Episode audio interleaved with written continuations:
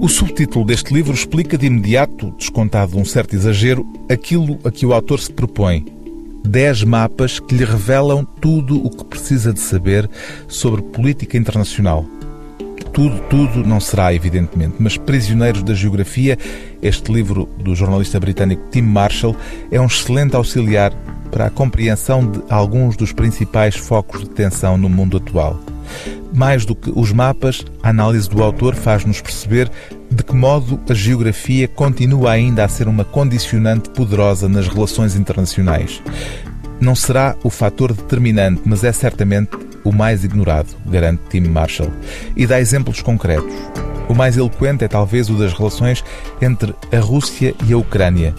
Com um território delimitado por fronteiras naturais a leste, a norte e a sul, onde exerce por completo a sua influência, Moscovo sente-se vulnerável ao Ocidente. Se Deus tivesse posto montanhas na Ucrânia, escreve o autor, a grande extensão de terreno plana que forma a planície do norte europeu não seria um território tão ideal como ponto de partida de ataques repetidos à Rússia. Analisando 10 regiões do globo, Tim Marshall expõe as particularidades geopolíticas de cada uma delas e o modo como a geografia condiciona as relações entre nações com interesses divergentes. Os três maiores países à face da Terra, Rússia, China e Estados Unidos, são os primeiros temas abordados pelo autor. Mas nestes dez capítulos cabem também casos dramáticos como as relações entre a Índia e o Paquistão, o quebra-cabeças do Médio Oriente ou a imprevisível Península Coreana.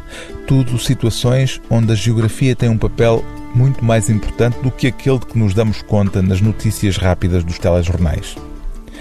A tese da geografia como um fator decisivo no decurso da história humana, sublinha Tim Marshall, pode ser interpretada como uma visão pessimista do mundo e por isso é mal vista em alguns círculos intelectuais. Sugere que a natureza é mais poderosa do que o homem e que só até certo ponto podemos determinar o nosso destino.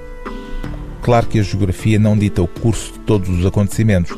As grandes ideias e os grandes líderes fazem parte dos avanços e recuos da história, mas todos eles têm de operar dentro dos limites da geografia. O livro do dia TSF é Prisioneiros da Geografia, de Tim Marshall, tradução de Sónia Maia, edição Desassossego.